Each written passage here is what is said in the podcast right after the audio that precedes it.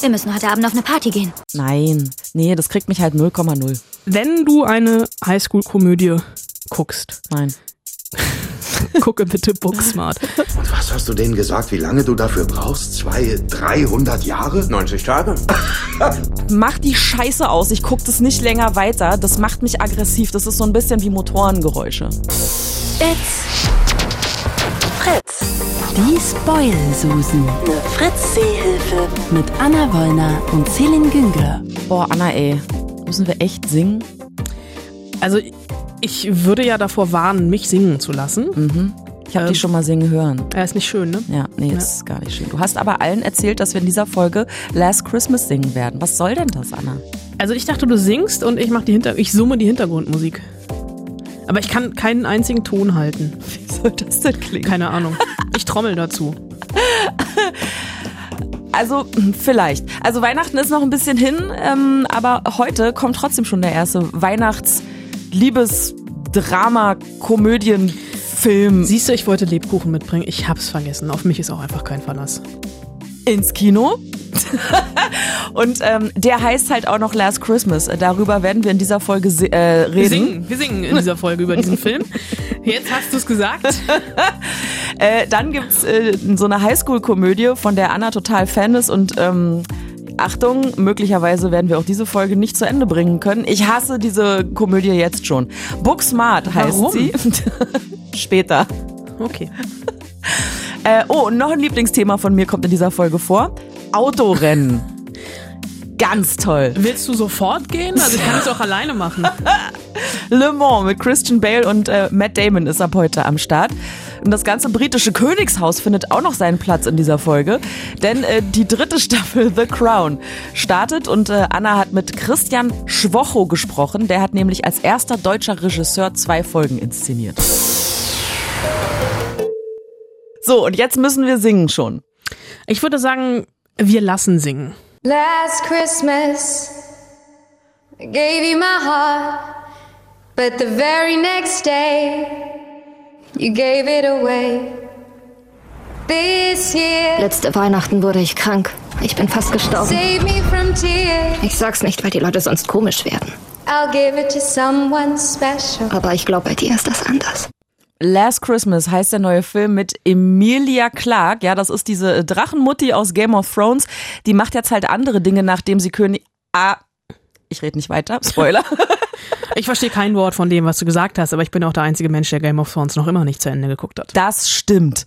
Ähm, Emilia Clarke, wenn ich das richtig verstanden habe, ist in dem Film nicht so glücklich mit ihrem Leben. Äh, sie verliebt sich, sie sieht plötzlich Dinge aus einer anderen Perspektive und alles ist wieder schön. Ungefähr so? Nee, nicht ganz. Okay. Also äh, Emilia Clarke, ähm, die Kate in diesem Film heißt, ist nicht glücklich mit ihrem Leben, das stimmt schon mal. Und die ist, die ist so Mitte, Ende 20 und wirklich so ein absolutes Chaoshuhn. Ähm, sie war im vergangenen Jahr schwer krank. Ähm, ihre Mutter ist so ein bisschen so eine Gluckenmutti, die sich sehr gerne sehr viel um sie kümmern würde.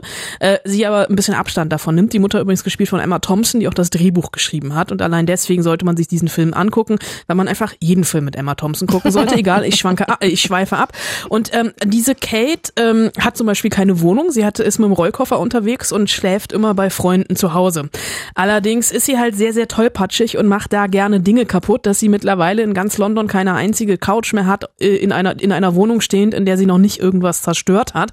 Das wird äh, sehr liebevoll eingeführt und sie hat auch einen sehr absurden Job, denn sie arbeitet in einem ähm, ganzjährigen Weihnachtsdekorationstouristenshop in Covent Garden in, in London, also so ein ähm, sehr schöner äh, Platz, an dem sich sehr, sehr viele Touristen tummeln. Und dort arbeitet sie ähm, als Weihnachtselfe verkleidet, ganzjährig, mit so grünen Schuhen, wo noch so eine Glocke vorne dran damit. Das ist, man hört sie immer schon, bevor man sie sieht, wenn sie irgendwo So hingeht. Grinch-mäßig.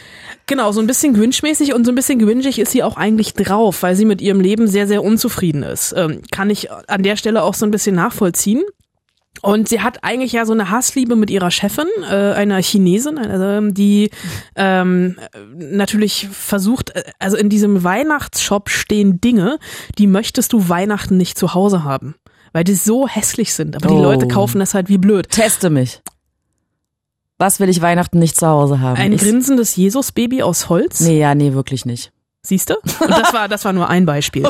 Und ähm, natürlich, also der Film heißt Last Christmas. Wir haben den Song schon gehört. Dieser Song spielt eine große Rolle und irgendwann tritt ein junger Mann in Kates Leben oder ähm, fällt in ihr Leben. Und ähm, diese, dieser Film hat äh, einen sehr, sehr großen Twist, den ich nicht verraten werde, weil dann der ganze Film tatsächlich keinen Spaß mehr macht und ich weiß jetzt schon, dass die eine Hälfte im Kino diesen Twist hassen wird und die andere Hälfte wird dahin schmelzen. Und der Film, also es gibt ja so, ähm, die Briten können das ja eigentlich, ne, mit so Weihnachtsfilmen, die wir jedes Jahr wieder gucken.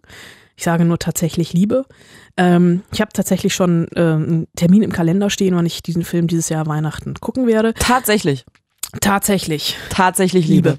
äh, und äh, also Last Christmas reicht da nicht ran. Also es ist tatsächlich kein tatsächlich Liebe. Es ist so ein wohlig, gefühliger, sehr, sehr trauriger, sehr, sehr ans Herz gehender, herzerwärmender, ergreifender ähm, Film, in dem es dann natürlich auch um die Werte geht, die, äh, um die es an Weihnachten geht. Und ähm, mich hat so, was mich so ein bisschen gestört hat an diesem Film, ist dieses sehr, sehr künstliche Setting. Also, dass du wirklich dieses, du hast dieses Postkarten-London-Weihnachtsidyll. Das sind so alle Hipster-Orte, die halt irgendwie im Lonely Planet stehen, die dann natürlich total ausgeschmückt sind, äh, mit mit so Lichterketten und das ist einfach so, ich hatte die ganze Zeit das Gefühl, ich fahre mit so einem Hop-on, Hop-off-Bus durch London an Weihnachten. Ist jetzt nicht so schlimm. Ähm, Ist günstiger. Stimmt. den ins Film Kino- anzugucken. Stimmt, ist so günstiger, als ins Kino zu gehen. Äh, ich bin auch noch nie mit so einem Hop-on, Hop-off-Bus durch London gefahren, aber ungefähr so wie in diesem Film stelle ich es mir ein bisschen vor. Ich schon. Und? Wo, wo hält man da so? Naja, Covent Garden zum Beispiel. Piccadilly Circus, Trafalgar Square, der übliche Schissel. Der übliche Schissel, ja. Ähm, allerdings, und das finde ich ähm, schon, ähm, äh, der Regisseur, der diesen Film gemacht hat, ist Paul Feig. Der hat unter, äh, Paul Feig ist zum einen der bestangezogenste Regisseur in ganz Hollywood. Das ist unglaublich. Ich habe den schon ein paar Mal getroffen und der kommt halt echt immer so total britisch durchgestylt, äh, obwohl er eigentlich gar kein Brite ist. Wirklich so im Tweetanzug. Uh. Und äh, sieht wirklich und hat immer noch so so rosa Stoff So Einstecktücher. Einstecktücher und sowas. Toll. Ist auch total nett und der hat unter anderem Brautalarm gemacht, der hat unter anderem das weibliche Remake der Ghostbusters gemacht und ich mag den und der hat wirklich, der hat der hat einfach ein Gespür für Timing, der hat ein Gespür für Tempo, der hat ein Gespür für Gags, das hat er hier auch alles und es ist so eine süßlich süffig Süßlich, süßlich süffig ist ein schönes Wort. Ähm, äh, Weihnachts, also wenn du jetzt der Grinch bist, solltest du diesen Film nicht angucken, weil natürlich geht's um Weihnachten. Äh, und natürlich äh, ist dieser Film aber auch ein bisschen so eine Liebeserklärung an George Michael, der sehr, sehr viele Songs, äh, also sehr viele Songs von ihm ähm, tauchen im Film auf, sogar im Abspann, glaube ich, ein neues George Michael-Lied. Ähm, Wie geht das? Crazy Magic. Ähm, und äh, es ist schon, ähm, also ich hatte danach Hunger auf Lebkuchen, die ich eigentlich heute mitbringen wollte und vergessen habe. Nicht, weil ich sie schon gegessen habe, sondern halt, weil ich doof bin. Soll ich dir was sagen? Du magst keine Lebkuchen. Ich habe Lebkuchen dabei. What? Also jetzt nicht hier. Mann, ey. In meiner Tasche. Ach so. Ich esse ja schon seit Anfang September Lebkuchen, also für mich ist das äh, völlig normal. Äh, aber gut, da könnt ihr mal sehen, wie mein Gehirn funktioniert, denn damit kommen wir zur Hausaufgabe. Ich esse schon seit Anfang September Lebkuchen ähm, und äh, du hast ja erwartet, dass die Hausaufgabe sein wird, nenne mir die drei besten Weihnachtsfilme. Das wäre ja viel zu einfach. Ja. Es ist bald Weihnachten, nenne mir die drei Sommerfilme, die besten. Ähm, ja. Ähm. Ich habe kurz überlegt, ob ich mir jetzt die Hose ausziehen soll, weil Was? ich darunter eine Bermuda, so. äh, eine, eine Hawaii-Hemdartige Bermuda-Shorts anhab. Wäre an dieser Stelle gelogen, deswegen lasse ich es an. Oh, schade. Ähm, und ich habe auch keinen Cock, ich habe auch jetzt keine Pina Colada dabei, weil meine drei Sommerfilme, glaube ich, ein bisschen. Ähm, es könnte sein, dass du mich nach dieser Hausaufgabe hast. Ähm, ich habe lange überlegt. Das wird eine tolle Folge, wir werden uns nur hassen. Stimmt, das ist die Hassfolge. Nein, wir, spoil wir mögen uns auch bei den Spoilsusen. Der, ähm, der erste Sommerfilm, also Platz drei, ich roll das Feld heute von hinten auf, Ja. ist äh, für mich tatsächlich der weiße Hai. Warum lachst du da? Ja. Da kommt richtig Sommerstimmung auf. Das hat unterschiedliche Gründe. Also ich einmal, sofort ins Meer springen. einmal war der Weiße Hai einer der ersten großen Sommer-Blockbuster. Ja. Okay, könntest du jetzt sagen, ist an der Hausaufgabe vorbei. Es geht nicht darum, um Filme, die im Sommer ins Kino kommen, sondern in dem es um Sommergefühl geht. Ähm, aber ist auch trotzdem, also ähm, wer nach der Weiße Hai noch immer baden geht, hat den Sommer verstanden. Hat den Sommer verstanden? Die Logik verstehe ich nicht. Das muss Ist egal, erklären. weil er sich noch traut, ins Wasser zu gehen. Ach so. Ja. Okay. Ja, Ja. und deswegen ist der Weiße Hai für mich einer der besten Sommerfilme. Ähm, äh, Film Nummer zwei, und ich habe schon sehr lange gewartet, ähm, diesen Film endlich mal in eine Top 3 äh, oder in eine Hausaufgabe unterzubringen, weil es einer meiner Lieblingsfilme ist. Ja. Ähm, weißt du's? Nein. Stand by Me, das Geheimnis eines Sommers. Ja. Eine ganz, äh, doch mittlerweile muss man sagen, alte Stephen King-Verfilmung mit dem äh, mittlerweile äh, mit äh, mit River Phoenix unter anderem. Ja. Äh, die kennst du den? Ja. Das ist einer meiner Lieblings-All-Time-Favorite-Filme in den 80ern, die ich, glaube ich, weiß ich nicht, wie oft ich schon gesehen habe. Den verwechsel ich immer mit dem Film mit Macaulay Culkin. Nicht Kevin allein zu Hause. Da gab's doch noch so ein. Ach, du meinst My Girl. Ja. Nee, ist nicht My Girl, sondern Ja. Stand By Me, das Geheimnis eines Sommers. Ja. Natürlich habe ich es mir einfach gemacht, weil im, im Untertitel des Films schon das Wort Sommer vorkommt. Aber Ja. es sind halt einfach ähm, äh, ja eine Handvoll äh, Kids, die in den Sommerferien eine Bahnstrecke entlang gehen, weil sie äh, gehört haben, dass irgendwo in den Wäldern an einem See die Leiche eines Mitschülers liegt. Und es ist einfach so ein ähm, Boah, ewig her, ey. Guck ihn dir einfach nochmal an, er funktioniert immer noch. River Phoenix, der Bruder, verstorbene Von- Bruder von Joaquin Phoenix. Von Joaquin Phoenix. Ja. Ähm, und für mich der Sommerfilm schlechthin. Oh Gott, ja. Hast du Angst? Hast du eine Vermutung? Ich habe ein bisschen Angst, ich habe aber gar keine Vermutung. So. Da, da habe ich aufgehört mit. Call Me By Your Name. Haben wir vor zwei Jahren oder letztes Jahr sogar erst im Blue Moon. Das ist äh, eine, eine schwule Sommerromanze. Einer der schönsten Liebesfilme aller Zeiten. Italien in den 80er Jahren. Ein ähm, amerikanischer ähm, College-Student, der bei seinem Professor in den Sommerferien eigentlich zum Aktensortieren da ist und zum Forschen, äh, der sich, äh, der eine äh, naja, Liebesgeschichte anfängt, aber der Sohn des Professors, Elio, verliebt sich in diesen äh, Gaststudenten seines Vaters und dieser Film fühlt sich wirklich an wie so ein Sommer im Schnelldurchlauf, in dem man verliebt ist. Und dieser Film hat vor allem auch die schönsten Badehosen der Filmgeschichte, weil Army Hammer spielt diesen Austau Austauschstudenten. Ah, ja, und die liegen immer, also die gehen sehr oft schwimmen und liegen oft auch so ein bisschen, ähm, also es ist kein Pool, sondern so ein Gartenteich wo sie einfach liegen und lesen und philosophieren. Und ähm, das ist für mich wirklich, dieser Film ist der Inbegriff eines Liebesfilms und der Inbegriff eines Sommerfilms.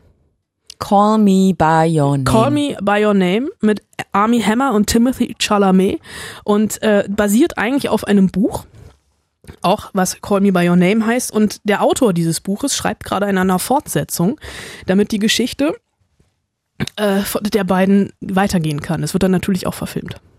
Ich habe allerdings so ein bisschen Angst, weil die Geschichte war einfach schön genug, als das, Tja, dass ich sie gar nicht. das ist ja immer das Problem, ne? wenn Dinge zu Ende erzählt sind eigentlich. Also es können ja Dinge auch zu Ende erzählt sein und sie sind trotzdem offen. So wie dieser Film. Hm. Ach man. Ich hätte ja gedacht, also ich dachte mir schon, dass irgendwas mit einem Hai kommt bei deiner Hausaufgabe. ich habe ja gedacht, ähm, du nimmst den Film mit äh, Blake Lively. Aber über den habe ich doch, habe ich über den nicht schon mal neulich gesprochen? Ich weiß, welchen du meinst. Weiß ich doch nicht, ich vergesse regelmäßig die Hausaufgaben. Stimmt. Was weiß ich denn, was letzte Woche war? Ja, ist, ist, ist ja, aber ich finde, der weiße Hai ist ein bisschen klassischer, was das Hai-Genre angeht. Ja, die Musik ist auch auf jeden Fall besser. Ja. Apropos Musik. So, müssen wir jetzt singen? Müssen, haben wir das jetzt mit dem Singen nicht auch schön einfach übergangen? Haben wir, ne? Haben wir. Schweigen wir jetzt einfach tot. Last Christmas, I gave you my heart. Jetzt singt sie ja doch. Ich höre auf. Oder wie mein Patenkind immer sagt, wenn ich sie versuche ins Bett zu bringen, oder mit drei Jahren sagte sie das erste Mal zu ihr, als ich sie in den Schlaf singen wollte, du, ich glaube, heute gehe ich ohne gute Nachtlied ins Bett. Früh übt sich. Ähm, ja, vielleicht hattet ihr jetzt äh, schon so leichte Gänsehaut ähm, bei dem Gesang von Anna Wollner. Ähm, vielleicht kriegt ihr jetzt noch mehr Gänsehaut. Jedenfalls wird es mir tatsächlich so gehen. Ähm, es gibt nämlich so Wörter, bei denen schüttelt's mich. Also das ist wirklich so. Lass mich raten, das Wort Highschool-Komödie? Also, du hast jetzt meine Pointe verkackt. Ähm, ich wollte so sagen, so Clown ist so ein Wort. Oder noch schlimmer, Gruselclown ist so ein Wort. Oder Teenie Musical ist so ein Wort. Oder aber auch Highschool-Komödie ist so ein Wort. Vielen Dank dafür. Wir müssen heute Abend auf eine Party gehen. Wie bitte? Lass uns auf nix Party gehen. Na, spinnst du? Nein, niemals. Amy, uns bleibt nur noch eine Nacht, um auf der Highschool gelernt und gefeiert zu haben. Ansonsten sind wir bloß die Mädchen, die alles verpasst haben. Wir haben überhaupt nichts gemacht. Wir haben keine Regeln gebrochen. Augenblick, wir haben viele Regeln gebrochen. Erstens, die gefälschten Ausweise. Gefälschte College-Ausweise, um in die 24-Stunden-Bibliothek zu kommen. Booksmart heißt dieser Film. Und jetzt du. Ja, jetzt ich. Jetzt muss ich erstmal, also natürlich, ähm, warum magst du keine Highschool-Komödien? Ich muss zugeben, es gibt sehr, sehr viel schlechte Highschool-Komödien. Es gibt aber auch sehr, sehr gute Highschool-Komödien. Ja. Ja, kriegt mich nicht. Krieg dich nicht, okay. Interessiert Dann mich nicht. geh doch mal kurz eine Viertelstunde vor die Tür. Ich mache ein Nickerchen. Mach mal ein Nickerchen, gute Nacht. Ähm, wie schon gesagt, es gibt sehr, sehr viele schlechte Highschool-Komödien und es gibt sehr, sehr viele gute Highschool-Komödien. Und wenn du auch nur eine einzige Highschool-Komödie in deinem Leben gucken solltest, ist es diese hier, Ja. Booksmart. Denn Booksmart macht so ein bisschen alles das anders, was äh, die meisten oder 99 Prozent oder ich sage jetzt einfach mal 90 Prozent aller Highschool-Komödien falsch machen. Booksmart ist von Olivia Wilde, das ist Regiedebüt. Olivia Wilde kennen die meisten, denke ich mal, noch aus Dr. House. Da hat sie nämlich 13 gespielt. Also diese eine Assistenzärztin, die einfach nur eine Nummer bekommen hat. Ich habe äh, eben noch mal erschreckenderweise festgestellt, Olivia Wilde ist ein Jahr jünger als ich Ja. und hat jetzt so einen Film gemacht, was mich so ein bisschen heute Morgen noch ähm, beschämt hat, in der Ecke stehen lassen Was? Warum? weil ich diesen Film einfach, also es ist, ich fand Booksmart einfach, der hat bei mir so einen Nerv getroffen. Es sind halt wirklich einfach, es geht um zwei Streberinnen, die am letzten Highschool-Tag merken, dass Lernen nicht alles ist und die auf die erste Party ihres Lebens gehen wollen oder zwanghaft sagen, sie müssen das jetzt machen. Die eine will wenig mehr, die andere will weniger. Und dieser Film ist einfach total intelligent erzählt. Er ist großartig gespielt und es ist auch so ein, so ein bisschen so ein wunderbarer Bogen, weil die beiden Hauptdarstellerinnen, ähm, Beanie Feldstein, das ist die kleine Schwester von Jonah Hill, der ja vor zwölf Jahren mit Superbad so eine Highschool-Komödie gemacht hat, die äh, nicht bahnbrechend war, aber die ein Jahrzehnt der Highschool-Komödie definiert hat. Und ähm, Beanie Feldstein spielt Molly und Amy, äh, ihre beste Freundin, wird von Caitlin Deaver gespielt. Das ist die, ähm, das ist das erste Opfer aus der Netflix-Serie Unbelievable, über die wir vor ein paar Wochen gesprochen haben, an die du dich vielleicht noch erinnerst. Ähm, aber ich merke schon, du hörst mir eigentlich nie zu in dem, was ich hier erzähle. Und diese beiden haben äh, sind sind Best Friends und die sind aber äh, jetzt nicht so die typisch typischen ähm, Highschool-Schüler, die noch nicht wissen, was sie mit ihrem Leben anfangen wollen, die irgendwie jedem Trend hinterherrennen, die in erster Linie damit beschäftigt sind, dass sie auf Instagram gut aussehen. Die wissen genau, was sie vom Leben wollen und versuchen es auch in die Tat umzusetzen, bis sie halt merken, so ihre äh, Mitschüler, ähm, also es gibt an dieser Highschool die Regel, dass niemand darüber reden darf, an welches College er geht, um nicht Druck aufzubauen. Und ähm, eine der beiden hat halt wirklich so das straighte Ziel, äh, sie wollte schon immer nach Harvard und hat deswegen die ganze Highschool über gebüffelt, um auch nach Harvard zu kommen und merkt dann am letzten Tag der Highschool, als dann doch so gerüchteweise aufkocht, wer wohin geht, dass äh, die ähm, ja, sie ist noch nicht mal die strunzdumme Blondine, aber dass halt eine Mitschülerin, die ihr Highschool eigentlich damit verbracht hat, irgendwelchen Jungs auf der Rückbank irgendwelcher Autos einzublasen, auch nach Harvard geht. Und dieses ganze Konzept dann auf einmal hinterfragt, dass dieses ganze Lernen ja eigentlich ein bisschen umsonst war und dass man ja auch hätte ein bisschen leben können. Und sie deswegen so ein bisschen der sozialen Konvention geschuldet, gar nicht weil sie wollen, auch anfangen auf die große Abschlussparty des Jahres zu gehen, die natürlich bei irgendeinem Mitschüler, wo die Eltern nicht da sind, zu Hause stattfinden wird. Und der hat einen Pool. Hat der einen Pool? Der hat bestimmt einen Pool. In amerikanischen Highschool-Filmen haben alle Eltern einen Pool. Das Ja, ist deswegen. der Gesetz. Ähm, und Amy ist ähm, verliebt in ähm, so eine ganz taffe Skateboarderin. Also es ist eine lesbische Liebesgeschichte, die hier komplett ohne Aufsehen darum zu machen eingeflochten wird mit einer großartigen äh, lesbischen Liebesszene, die ein bisschen anders endet, als man es sich vielleicht jetzt noch vorstellt. Und ähm, Molly, die andere, ähm, ist auch unglücklich verliebt und sie äh, versuchen halt irgendwie an dem Tag jeweils auch noch ihrem Schwarm davon zu berichten, beziehungsweise irgendwie erste Erfahrungen in der Liebe zu sammeln. Und diese, ähm, es gab in Amerika jetzt vor ein paar Wochen nochmal, also, be beziehungsweise sogar vor ein paar Tagen erst auf Twitter, ähm, Olivia Wilde hat im Flugzeug Booksmart gesehen und alle Szenen, in der, denen es um die lesbische Liebesgeschichte ging und auch diese lesbische Liebesszene sind rausgeschnitten worden. Das ist ja frech. Und das ist halt, also es macht den ganzen Film natürlich total kaputt, weil der Film auch irgendwie gefühlt eine halbe Stunde kürzer gewesen sein Oh muss. Mann. Und die hat sich bei der Airline beschwert und die haben sich tatsächlich dann auch entschuldigt und es gibt jetzt wieder die ungeschnittene Fassung, was ja auch total, also warum ist eine lesbische Liebesgeschichte aus einem Film im Flugzeug rausgeschnitten? Und dieser Film geht aber so toll damit um und ist auch, also, ähm, der ist vom Tempo ganz toll, die Dialoge sind ganz toll. Du hast natürlich hast du diese klassischen Klischees wie der Pool, äh, aber ähm, auch von so von der Figurenzeichnung, also die Nebenfiguren, die natürlich alle so ein bisschen over the top sind und auch dem Klischee entsprechen, die sind nicht nur das Klischee, sondern Olivia Wilde dreht das alles noch mal eine Schraube weiter. Und Booksmart ist wirklich, also wenn wenn du eine Highschool-Komödie guckst, Nein. gucke bitte Booksmart.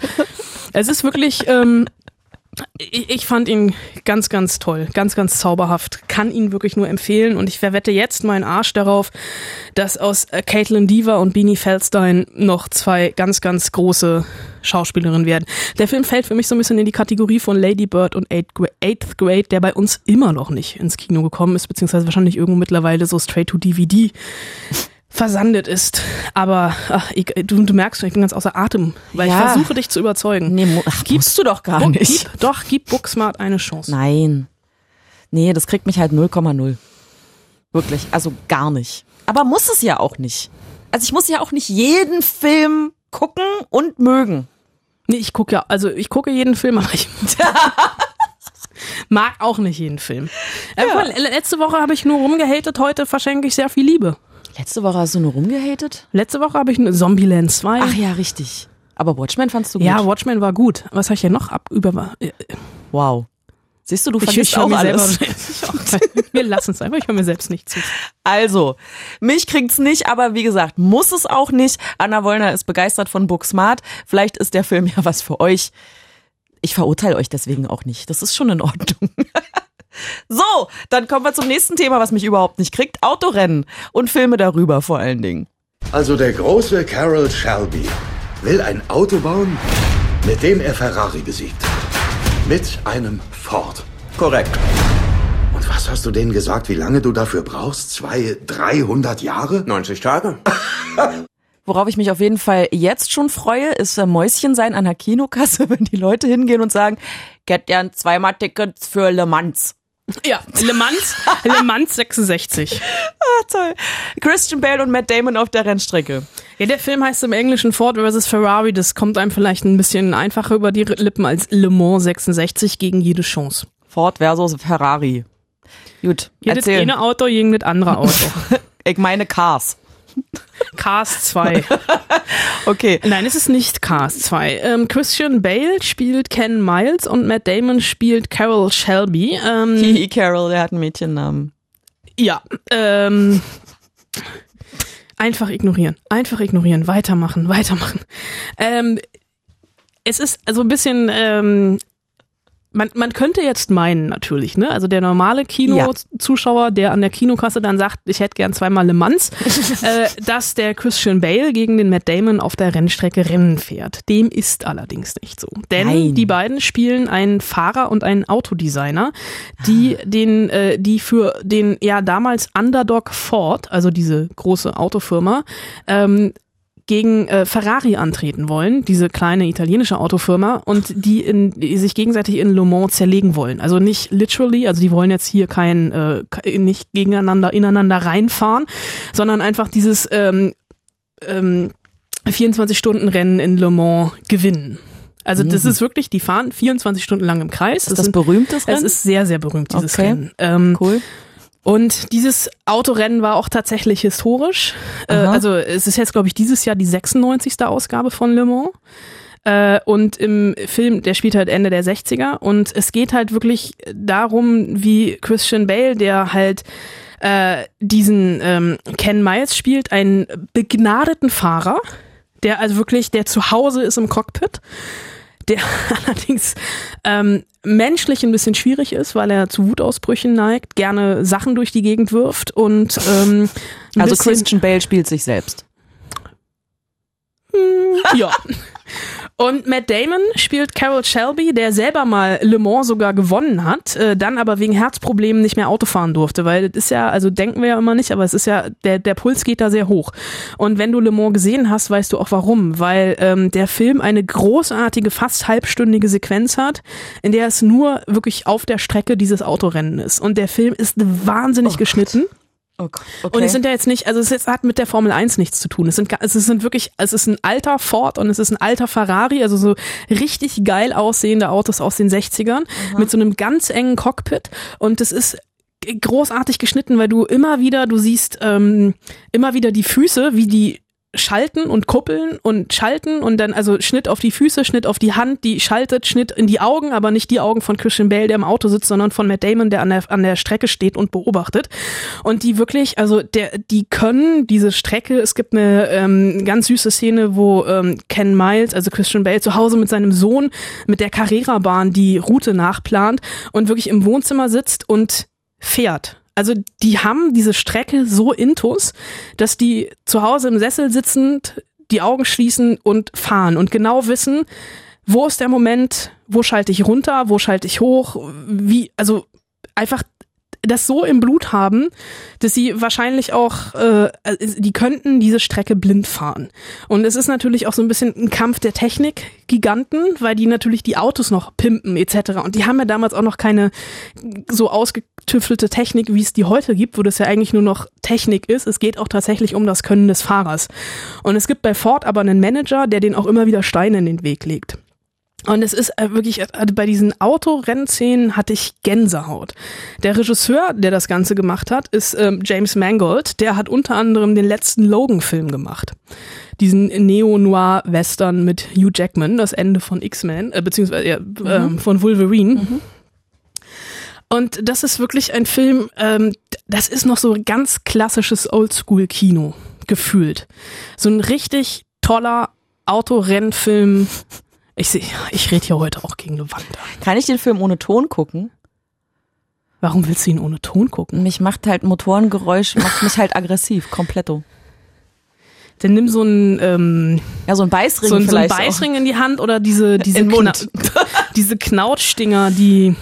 Ja, das Ähm. ist richtig cool. 11 Euro für eine Kinokarte bezahlen und dann Nein, aber, aber, der so- Sound dieses Films, also auch die, also die Musik und dieses, also es ist, nee, äh, guck ihn, guck ihn so laut wie möglich diesen Oh, Film. nee.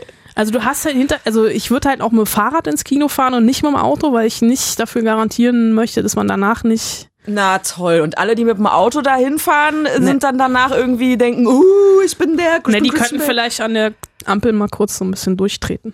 Oh, ich hasse sowas wirklich. Ja, ich hasse sowas auch, aber der Film ist halt überhaupt nicht so. Also es ist wirklich äh, und auch die Figurenzeichnung, also diese Figur von von also Ken Miles und Carol Shelby, zwei komplett unterschiedliche Typen, die sich aber halt über die Liebe zum Autosport ähm, und der Film hat halt auch, der hat Witz, der hat Humor. Es gibt wirklich ähm, Szenen, in denen das ganze Kino gelacht hat. Weil, weil, weil sie so toll sind. Und auch das, also ähm, ich habe wirklich das Gefühl gehabt, ich bin diesen beiden Männern näher gekommen. Und ähm, am Ende bin ich auch noch ein bisschen länger sitzen geblieben im Abspann. Nicht, weil noch was kam, sondern weil es so krass. Hm. Ja, ich merke schon.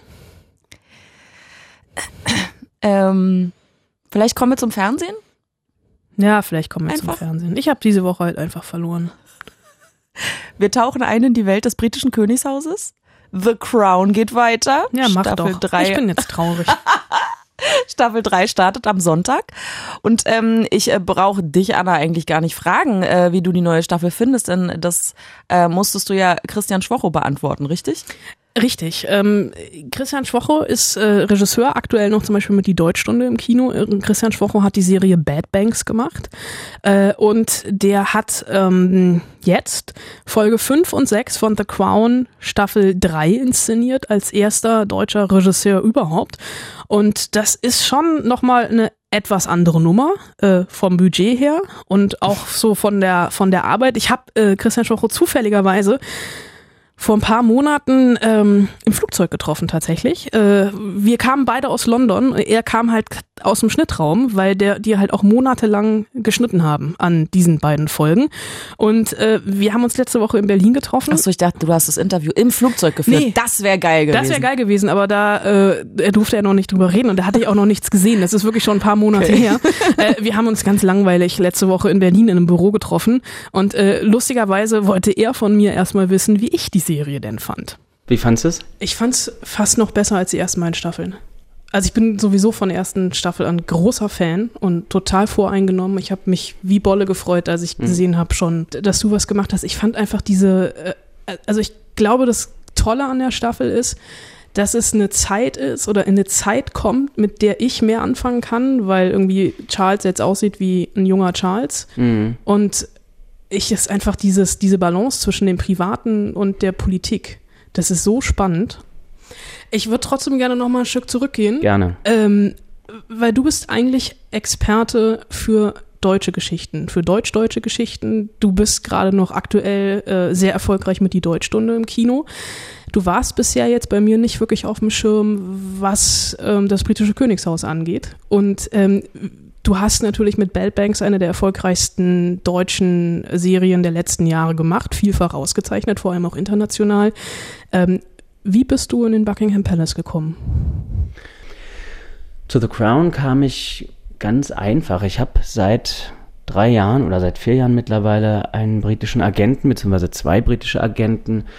Und die haben angefangen, mich irgendwann zu Produzenten zu schicken in London, um, ja, um sie kennenzulernen, um sich zu unterhalten. Und irgendwann sprachen sie mit den Produzenten von The Crown darüber, dass ein Regisseur für Staffel 3 gesucht wird ähm, und die Leute bei The Crown Lust haben, auch mal so nicht einfach so weiter so zu machen, sondern vielleicht gibt es ja auch mal so Impulse von außen. Und da hat Joe, mein britischer Agent, gesagt, da habe ich den richtigen für.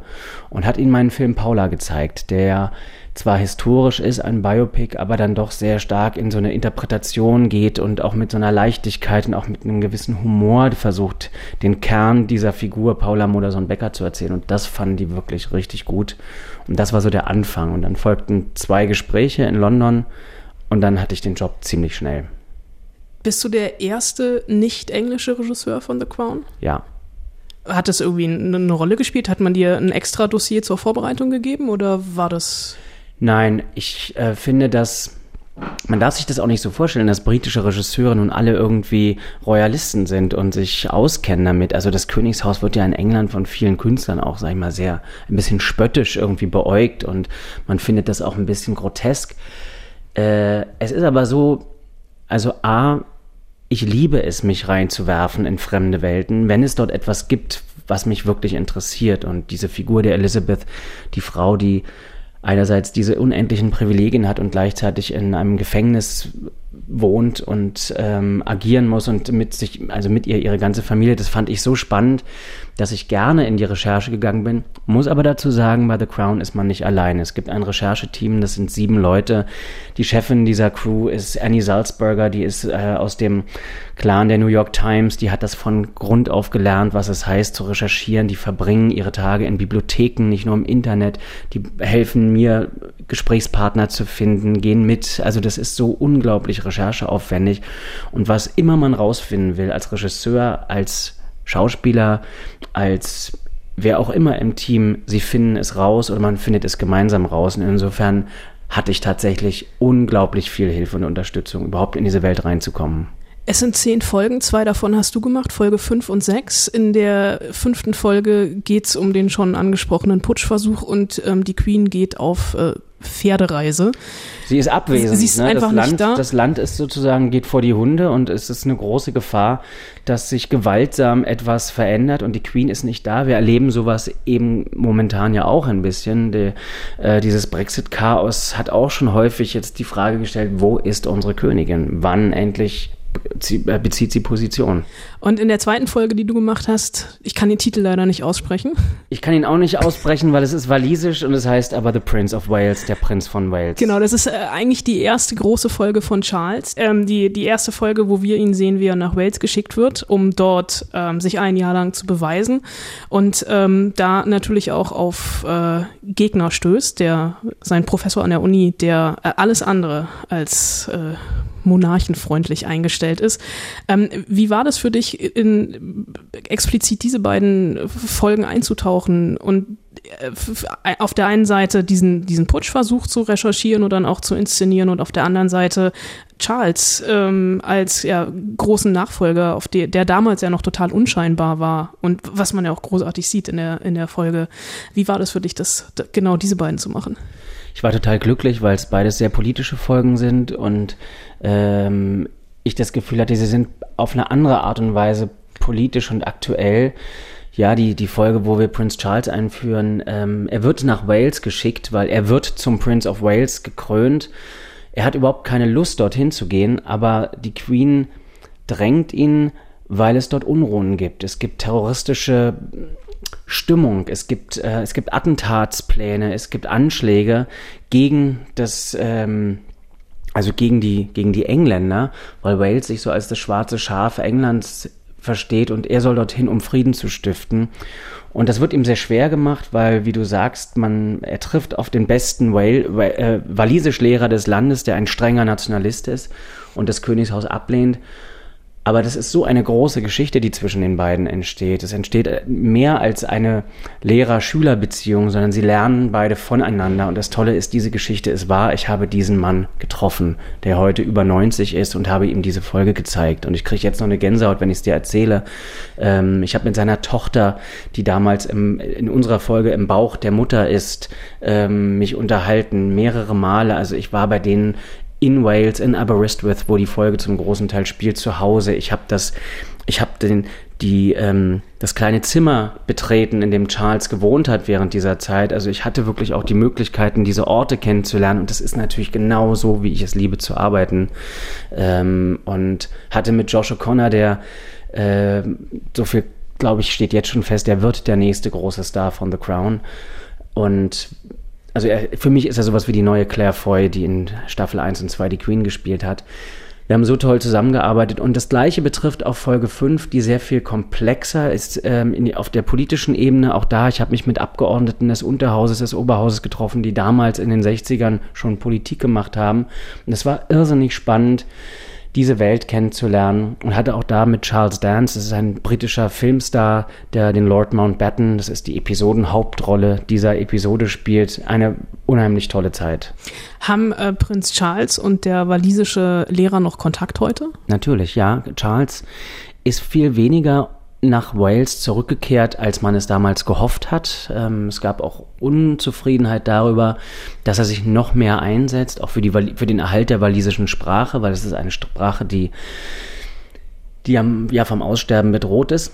Aber es ist nicht so, dass er nicht zurückgekehrt ist und er schreibt Teddy Millward und er nimmt Anteilnahme, weil er ist schwer krank. Ähm, und es gibt also noch diesen Austausch und wie gesagt, hin und wieder schreiben sie sich und ab und zu ist Charles auch in Wales und dann besucht er ihn. Du hast Claire Foy gerade schon angesprochen, die jetzt in der dritten Staffel, also beziehungsweise nicht Claire Foy, aber äh, Queen Elizabeth wird in dieser Staffel von äh, Olivia Colman gespielt, die ich auch fulminant fand, weil sie nicht Olivia Colman ist, sondern ganz reduziert wirklich äh, Queen Elizabeth eine vollkommen neue Note verleiht. Und Olivia Mhm. Colman ist dieses Jahr erst ausgezeichnet worden für, für einen Oscar mit The Favorite, wo sie eine andere Queen gespielt hat. Ähm, und es sind ja mittlerweile wirklich riesengroße Stars am Set. Claire Foy ist durch The Crown eigentlich erst berühmt geworden. Die hatte vorher keiner auf dem Schirm, aber jetzt mit Olivia Colman natürlich Helena. Helena Bonham Carter, ähm, die, äh, die die Schwester spielt, Margaret. Schwester Margaret. Ähm, wie war das für dich, mit denen zusammenzuarbeiten. Ich stelle mir das unglaublich schwer vor, weil auf denen lastet ja auch unglaublich viel Druck. Die müssen zehn Folgen lang funktionieren äh, und in dieser Rolle aufgehen und bekommen dann ähm, von Folge zu Folge einen neuen Regisseur, auf den sie sich einlassen müssen oder gebündelt. Ähm, was macht das mit eurer Zusammenarbeit? Die Vorbereitung ist unheimlich lang und intensiv. Also die fangen Wochen, bevor es losgeht mit dem ersten Block, mit dem, mit dem Dreh an Coachings zu machen. Da geht es um Bewegungscoaching, um Sprachcoaching, um Dialektcoaching. Ähm, sie, sie werden unheimlich mit unheimlich viel Recherchematerial auch ähm, befeuert und sie sind nicht allein. Also sie wissen alle natürlich, der Druck ist gigantisch bei so einer Serie, das haben wir alle auch gespürt, aber das Umfeld, das geschaffen wird, ist trotzdem ein sehr familiäres und wenig hartes und insofern gibt es auch Proben. Also ich sitze dann mit Olivia und mit Josh, äh, der den jungen Prince Charles spielt, so wie wir jetzt in einem Raum am, am Küchentisch und wir reden einen Tag lang über eine der Episoden und wenn mir das nicht ausreicht, wird es trotz des schwierigen Terminkalenders noch den zweiten Tag geben und wir proben. Wir arbeiten, ich arbeite ganz normal, so wie ich mit den Schauspielern hier arbeite und muss im Gegenteil sagen, jemand wie Olivia oder auch Helena, ähm, die lieben es, sich auszutauschen und zu proben und insofern war das ganz toll, weil ich glaube, sie auch gemerkt haben, dass ich besonders schauspielintensiv arbeite und auch Kino gemacht habe. Das ist in England gar nicht so üblich. Dort ist es entweder oder sehr häufig. Und insofern hatte ich mit denen eine unfassbar gute Zeit und zwar mit allen Darstellern, weil ich eben auch, glaube ich, ein ganz gutes Händchen für die Arbeit mit Schauspielern habe. Ähm, wie furchteinflößend waren die Sets? Also es sieht ja wirklich alles unglaublich aus. Klar, beim Buckingham Palace erkennt man ein bisschen, dass es Greenscreen ist. Äh, das lässt sich natürlich nicht anders lösen, aber da ist ja auch eine Detailgetreue in dieser Ausstattung. Also so dieser, dein erster Gang durch den gefakten Buckingham Palace, wie fühlt sich das für dich an? Ja, mein erster Gang war, ähm, als ich eingeladen wurde zu einer Drehbuchbesprechung das war nicht meine erste, ich hatte vorher schon eine, aber die war bei Peter Morgan zu Hause. Die zweite war ähm, auf dem Studiogelände und dann hatte ich so eine Tour bekommen und das, was dort gebaut wird in den großen Hallen, das ist tatsächlich erstmal Wahnsinn. Nur ist es da genauso wie wenn du nach Stars fragst. Man muss, glaube ich, nicht Angst haben vor großen Sets oder vor großen Namen, weil es ist so gut gemacht, dass es meine Arbeit leichter macht. Man muss Angst haben vor schlechten Sets und vor nicht so guten Schauspielern. Und insofern kam ich dort in eine Welt, die, wie du sagst, so detailliert, so präzise vorgedacht war. Und große Sets an sich sind nichts, wovon man Angst haben muss. Das stellt man sich immer nur so vor, weil wenn man große Sets hat, klar, man braucht mehr Personal, man muss größere Lampen aufbauen, aber das ist jetzt nichts, wovor du Angst hast. Angst habe ich immer nur vor großen Szenen, vor intimen Szenen. Also es gibt, ich will nicht äh, vorausgreifen, aber am Ende der Episode 6 eine, ein großes Finale zwischen Elizabeth und Prince Charles und das ist etwas, was ich am dritten Drehtag drehen musste. Und das ist dann eher etwas, wo ich weiß, eine Seite geht im Drehbuch über vier, fünf Seiten, hat die und die Brüche und hat die und die emotionale Kraft. Schaffe ich das, so früh im Dreh mit Schauspielern, die ich noch nicht so gut kenne, so ein Vertrauen aufzubauen? Davor habe ich viel mehr Angst als eine Szene, wo ich irgendwie 500 Komparsen habe. Wie schaffst du es dann, dieses Vertrauen aufzubauen an Drehtag Nummer drei? Ist das Intuition? Ist das dein Regiegeheimnis oder ist es einfach da? Ja, das ist sicherlich irgendwie so. Ich, ich glaube, ich habe es früh geschafft, in dem Fall beide Schauspieler, dass wir uns verliebt haben ineinander. Also ich habe Olivia, die nun es einem wirklich auch einfach macht. Das ist eine sehr offene Person und trotz ihrer Erfahrung und ähm, in England hat sie ja schon unheimlich viel gewonnen. Ich weiß gar nicht, wie viele BAFTAs sie schon hatte. Ähm, aber das war sehr leicht und das war gar nicht so schwer, weil die ist, ist sehr, also hat wenig Mauern um sich. Die hat es sehr einfach zu vertrauen. Und bei Josh, der noch sehr viel weniger gedreht hat, mit dem habe ich mich wirklich so oft vorher getroffen, weil wir auch beide wussten, er kommt in der Staffel nicht vorher vor. Das ist meine Episode, ist seine erste. Das ist unsere, unser gemeinsamer Film. Und deswegen kannten wir uns eigentlich dann schon sehr gut, als wir anfingen. Und das ist das, was ich versuche mit großen, mit den Schauspielern immer herzustellen, ob das hier ist oder dort, dass man sich kennt, wenn man anfängt zu arbeiten und dass man eine Sprache gefunden hat. Natürlich ist sehr viel Intuition dabei und auch sehr viel Handwerk mittlerweile, weil ich habe in den letzten zehn Jahren echt viel gedreht und auch sicherlich sehr viel mehr als andere. Und insofern glaube ich, kriege ich sehr schnell mit, was braucht ein Schauspieler oder eine Schauspielerin von mir, um wirklich gut zu sein. Du hast gerade selber gesagt, du hast in den letzten zehn Jahren unglaublich viel gedreht. Ich glaube, du hast jedes Jahr mindestens einen Kinofilm gemacht, dann vielleicht ja, nicht noch, ganz, aber, aber TV-Film mit Ja. Bornholmer Straße, Bad Ja. Banks dazwischen. Ähm, du drehst aktuell schon wieder, äh, obwohl du eigentlich noch gerade aus der Promo von Deutschstunde rauskommst. Mhm. Ähm, und deine Filme unterscheiden sich alle. Ähm, nicht nur, also vor allem auch visuell. Also Deutschstunde Mhm. ist ganz, ganz anders als, hat eine ganz andere Stimmung als Bad Banks. Das ist natürlich auch der Zeit geschuldet. Aber wie, wie, sch- wie schwer ist es für dich als ähm, kreativer Regisseur, der auch oft mit seiner Mutter, also schreibst mit deiner Mutter, Mhm. ähm, oft die Drehbücher zusammen, ähm, dann in so eine, ähm, in Anführungsstrichen, starre, große Netflix-Produktion zu kommen, wo man mit Peter Morgan als ähm, Sh- Showrunner jemanden hat, der sich top auskennt, dies, das Rechercheteam etc. Wie viel kreative Freiheit hast du da wirklich noch? Äh, oder musst in Anführungsstrichen nur dein Handwerk ausführen? Nee, das stellt man sich so vor, aber ähm, das Tolle ist, A, ich war Fan von The Crown. Wenn du das alles scheiße findest, wie das aussieht, dann geh da nicht hin, dann, dann werd dort nicht Regisseur. Das ist einfach klar. Du kannst äh, die, die vorentwickelte Grammatik der Show jetzt nicht verändern, aber das wäre mir auch überhaupt nicht eingefallen, weil ich finde es einfach so gut, was sie machen. Und trotzdem gab es Dinge, wo ich zu Peter, mit dem ich auch sehr, sehr schnell einen Draht hatte und der sehr schnell auch hingehört hat, wenn ich inhaltliche Anmerkungen hatte. Und das war etwas, was ich mir vorgenommen habe bei unserem ersten Drehbuchgespräch. Ich sage einfach die Wahrheit und erstarre nicht in Ehrfurcht vor diesem großen Oscar-nominierten Mann. Und das war auch der Moment, wo er gesehen hat, ja, wir können echt tolle Partner werden.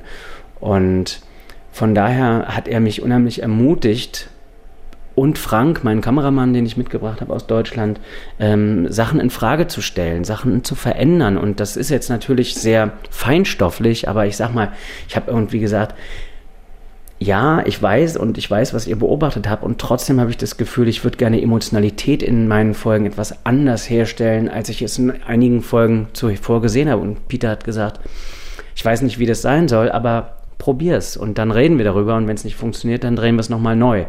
Und ähm, ich habe dann so ein paar Sachen probiert und ich habe, glaube ich, auch ähm, mit Frank versucht, wir haben sehr schnell überlegt, 60er, das war doch eine Zeit, wo, wo auch nicht alles so sauber war. The Crown ist natürlich durch diese durch diese großen Räume und die Paläste immer sehr sauber und wir haben versucht, ein bisschen Schmutz reinzubringen und da ist jemand wie Peter plötzlich irgendwie völlig ekstatisch geworden und hat gesagt, geil, das ist doch toll, endlich mal ein bisschen mehr Dreck bei uns. Ja, warum haben wir das nicht schon vorher gemacht? Also, ähm, oder ich, ich bin sehr erfahren damit, große Komparsenszenen sehr lebendig zu machen, sehr real, was gar nicht so leicht ist bei dieser Ästhetik von The Crown. Ich habe unheimlich viel Aufwand da rein betrieben, dass das noch eine andere Lebendigkeit bekommt und ich wurde sehr, sehr ähm, es wurde sehr dankbar aufgenommen und äh, ja, wir haben darüber Gespräche geführt, wie kann man die Show noch moderner machen. Also, um es klar zu beantworten, meine kreative Freiheit war total groß. Bist du bei der vierten Staffel, aber machst, machst du dann noch, aber du hättest noch mal wahrscheinlich, ne, wenn man dich gefragt hätte. Ach so, nee, man hat mich gefragt. Ach so. Aber ich habe ja jetzt einen Kinofilm, den ich gerade drehe und äh,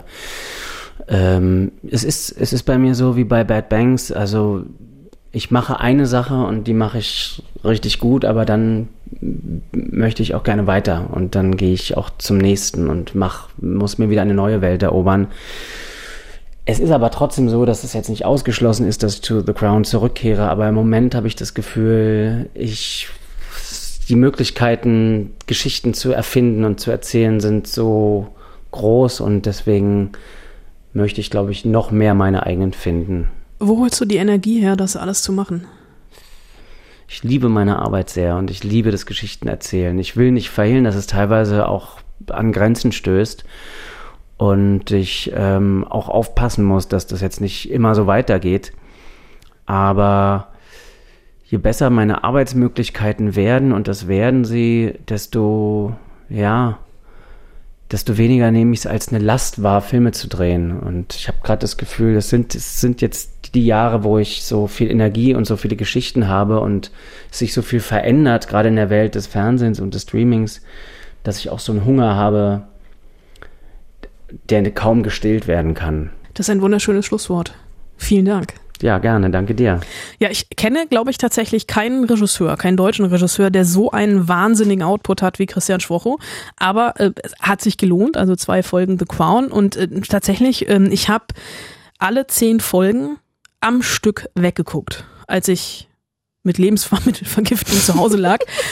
Und es ist wieder also ich kann es wirklich nur jedem empfehlen. The Crown, äh, die ersten beiden Staffeln sind natürlich auch noch auf Netflix, eine der aufwendigsten Netflix-Eigenproduktionen, aber für mich auch die besten, äh, eine der besten Eigenproduktionen und äh, auch die beiden Folgen von Christian Schwocho sind komplett unterschiedlich, aber es ist einfach, weil jede einzelne Folge eigentlich in dieser Serie für sich steht. Deswegen von mir eine ganz, ganz warme Guckempfehlung von The Crown. Hier hast du mich jetzt. Aber hast du die ersten beiden Staffeln geguckt? Überhaupt nicht. Wer denn guckt, also bitte. Naja, lass dich ja, krank jetzt, schreiben, drei, jetzt, ist, also. drei Tage, ist ja bald Wochenende, ne? Ja, klar, ist bald Wochenende. Ist ja, ist ja bald Wochenende, ja. ist ja Herbst, ne? Ja. The Crown, Staffel 1 und 2 mit ja. einer wunderbaren äh, Claire Foy. Jetzt hör doch auf. Okay. Ich bin doch schon überzeugt. Wenn ich singen könnte, würde ich jetzt die englische Nationalhymne singen. Nee, lass mal. Ähm, also, jetzt habt ihr hier einen Einblick äh, mit The Crown in äh, die Lebenswelt der Royals. Und jetzt, was fast genauso wichtig ist, bekommt ihr einen kleinen Einblick in die Arbeit der Spoilsusen. Wir müssen uns ja jede Woche entscheiden, beziehungsweise eigentlich entscheidet Anna, über was wir reden. So äh, drei bis vier Filme beziehungsweise Serien sind so vorgesehen. Wir wollen euch ja auch nicht zu Tode langweilen und zu Tode quatschen. Ne? Also machen wir trotzdem. Machen wir trotzdem immer. Aber äh, ja, also wir entscheiden tatsächlich oder Anna pickt die Rosinen raus oder auch die krassen Filme, vor denen sie euch warnen muss. Manchmal aber, da kommt es halt vor, dass einfach so viel Zeug erscheint, zu dem wir euch doch zumindest so eine kleine Einschätzung geben wollen. Das probieren wir jetzt mal aus. Wir nennen das Ganze Quick-Tipps. Ähm, und ich sag den Titel und Anna Wollner sagt in maximal zwei Sätzen. Ich bin der Meister der Schachtelsätze, das ist dir hoffentlich klar. Also eigentlich war die Idee dahinter, dass es schnell geht. Na, mal gucken. Und Anna sagt euch dann in maximal zwei Sätzen und hoffentlich wenig Schachtel. Subjekt, Sätzen, Prädikat, Objekt. genau, Hauptsätze ohne Schachteln, ähm, wie der Film ist und was sie davon hält. Ja? Jawohl. Machen wir so? Machen wir so. Bist du bereit? Ich bin ganz aufgeregt. Toll. The Irishman. Der neue Film von Martin Scorsese, eine Netflix-Produktion, sehr, sehr teuer, in der Martin Scorsese episch in dreieinhalb Stunden, also wirklich 210 Minuten, eine Mafia-Geschichte erzählt über mehrere Dekaden mit einem jungen Robert De Niro, der irgendwann sehr, sehr alt ist. Das Gute daran, der Film ist zwei Wochen im Kino. Guckt ihn euch da an, bevor er dann Ende November schon wieder auf Netflix ist. My Zoe. Ein Film, gegen den ich von vornherein leichte Aversionen hatte. Ein französischer Film von Julie Delpy, der aber unter anderem in Berlin gedreht wurde und unter anderem bei mir zu Hause. Ein Filmteam, was einen Monat lang meinen Flur belagert hat, den ich auf das Catering spucken konnte. Deswegen mochte ich den Film nicht, weil wenn man ein Filmteam im, im also anfangs nicht, wenn man ein Filmteam im Haus hat, ist das sehr laut, sehr lange und es gibt keine Parkplätze vom Haus. Egal, ich höre auf zu jammern. Das war nur eine Randbemerkung zum Film. Äh, Julie Delpy äh, führt Regie, spielt auch die Haupt Hauptrolle, verliert im ersten, äh, im ersten Akt dieses dreiaktigen Films ihre Tochter, ist allerdings ähm, ähm, Genetikerin, also Biologin und kommt auf eine sehr, sehr abstruse Idee, die sie dann in zwei, den zwei weiteren Akten durchführt. Gucken oder nicht? Ha, wenn ihr mein Haus von innen sehen wollt, reingehen. Haus oder Wohnung? Haus. Okay. War die Nachbarwohnung. Nächster Film. Gott existiert. Ihr Name ist Petrunie. Petrunia. Ein wunderbarer Film, der äh, im Wettbewerb der Berlinale lief in diesem Jahr, dort ah. auch etwas gewonnen hat. Ein mazedonischer Film, ein Abgesang auf das Patriarchat mit einer wunderbaren Hauptfigur, weiblichen Hauptfigur, die sich einmischt in ein ähm, religiös-traditionelles, äh, eine, eine, eine, religiöse Tradition, an der eigentlich nur Männer teilnehmen dürfen, in einen Fluss springt, etwas äh, fängt und danach äh, vom Mob äh, durchs Dorf gejagt wird und Zuflucht in der Polizeistation findet. Großartiger Film, bitte reingehen. Bis dann, mein Sohn. So Long My Son, mein, mein Sohn, So Long My Son, äh, noch so ein Berlinale Film, noch so eine ähnliche Länge wie Martin Scorsese, nämlich knapp dreieinhalb Stunden, ein ähm, episches Familienmelodram, auch über drei Jahrzehnte ähm, mit sehr, sehr politisch, äh, sehr, sehr melodramatisch, sehr, sehr sehenswert. Das waren die Quick-Tipps. Äh, wir freuen uns über Feedback dazu. Gerne an äh, spoilsusen.fritz.de. Vielleicht findet ihr die, die Idee der Quick-Tipps total bescheuert. Vielleicht findet ihr sie total gut. Lasst es uns einfach wissen. Oder äh, lasst auch gerne einen Kommentar da, ne? Auf iTunes, fritz.de slash spoilsusen oder auch auf YouTube. Wir würden uns sehr, sehr freuen. So. Und damit kommen wir schon wieder zum Ende dieser Folge. schon wieder ist gut. Ich glaube, wir sind jetzt, ach, keine Ahnung, bei wie viel Stunden. Nächste Woche Och nö, müssen wir schon wieder singen nächste Woche? Also ich dachte, wir machen das jetzt als Tradition, ja. Also wenn man einmal was gemacht hat, ist es beim zweiten Mal eine Tradition. Traditionen soll man pflegen. Nächste Woche kommt die Eiskönigin 2 und ich dachte, du bereitest Let It Go, A Cappella, du alleine, ich nicht, das will keiner hören. Ähm, ich kann ja tatsächlich singen. Bist du nicht auch in einem Chor? Ich war lange in einem Chor. Ja, siehst du? Ich bin nicht in einem und ich kann auch. Also es ist schon mein mein äh, Musiklehrer damals meinte. Du musst nicht singen, ich gebe dir so die vier. Es hat nämlich äh, es hat nämlich folgenden Hintergrund. Womit wir auch zur Hausaufgabe kommen. Oh, da war ja noch was. Ähm, es folgt ein Geständnis, Achtung, von mir. Ah, du, du hast die Eiskönigin nicht gesehen? Ich habe die Eiskönigin nie gesehen. Let it go. Schockmoment? Let it go. Jetzt hast du den Schockmoment versaut. Achso, Entschuldigung. Ich wollte singen. Nee, also Schockmoment vorbei. Und jetzt, also ich kann sagen, wie es wirklich war. Ich habe die ersten 20 Minuten geguckt von Die Eiskönigin. Ja. Und dann habe ich es nicht mehr ertragen.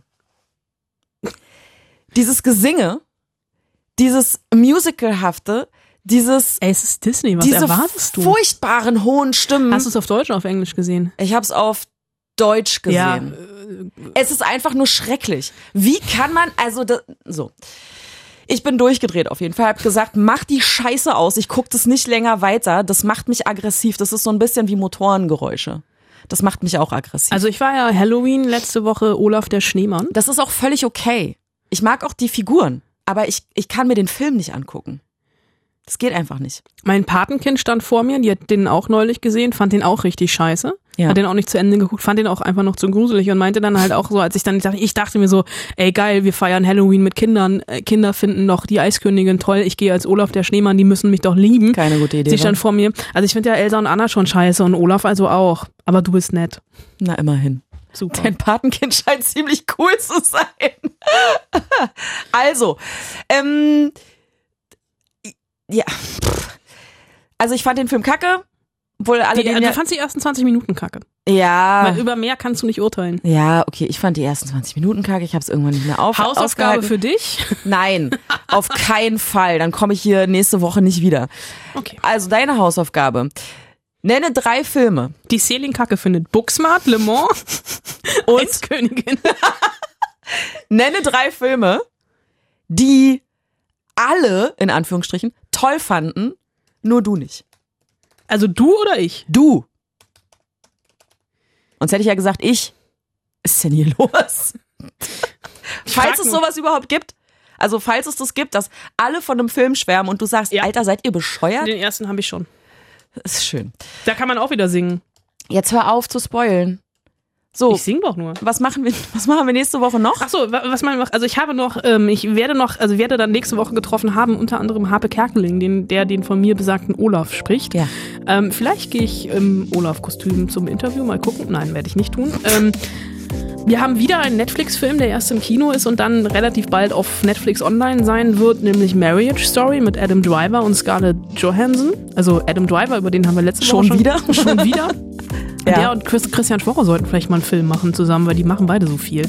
Und äh, wir werden eine über eine großartige Serie äh, sprechen, äh, die für mich so ein bisschen das deutsche Fargo ist, nur in der bayerischen Provinz, nämlich Hinterfeld. Äh, ist, äh, läuft in der äh, läuft ab nächster Woche Staffel 2 in der Mediathek der Kollegen vom Bayerischen Rundfunk und dann ab dem 26. Äh, ist, ist, ist es auch im ersten Maximilian Brückner als in der ersten Staffel vollkommen überforderter Bürgermeister, in der zweiten Staffel als vollkommen überforderter äh, Landtagsmitarbeiter. Ähm, ich hatte äh, sehr jetzt- viel nicht jetzt schon. Nein, ich hatte sehr viel Spaß beim Gucken. Und nächste Woche endlich auch für dich Carnival Row auf Deutsch. Yay!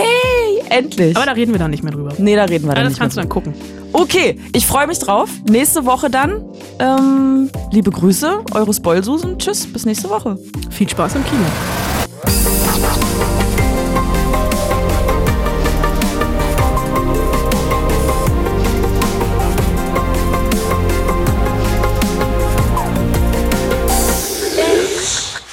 minutes.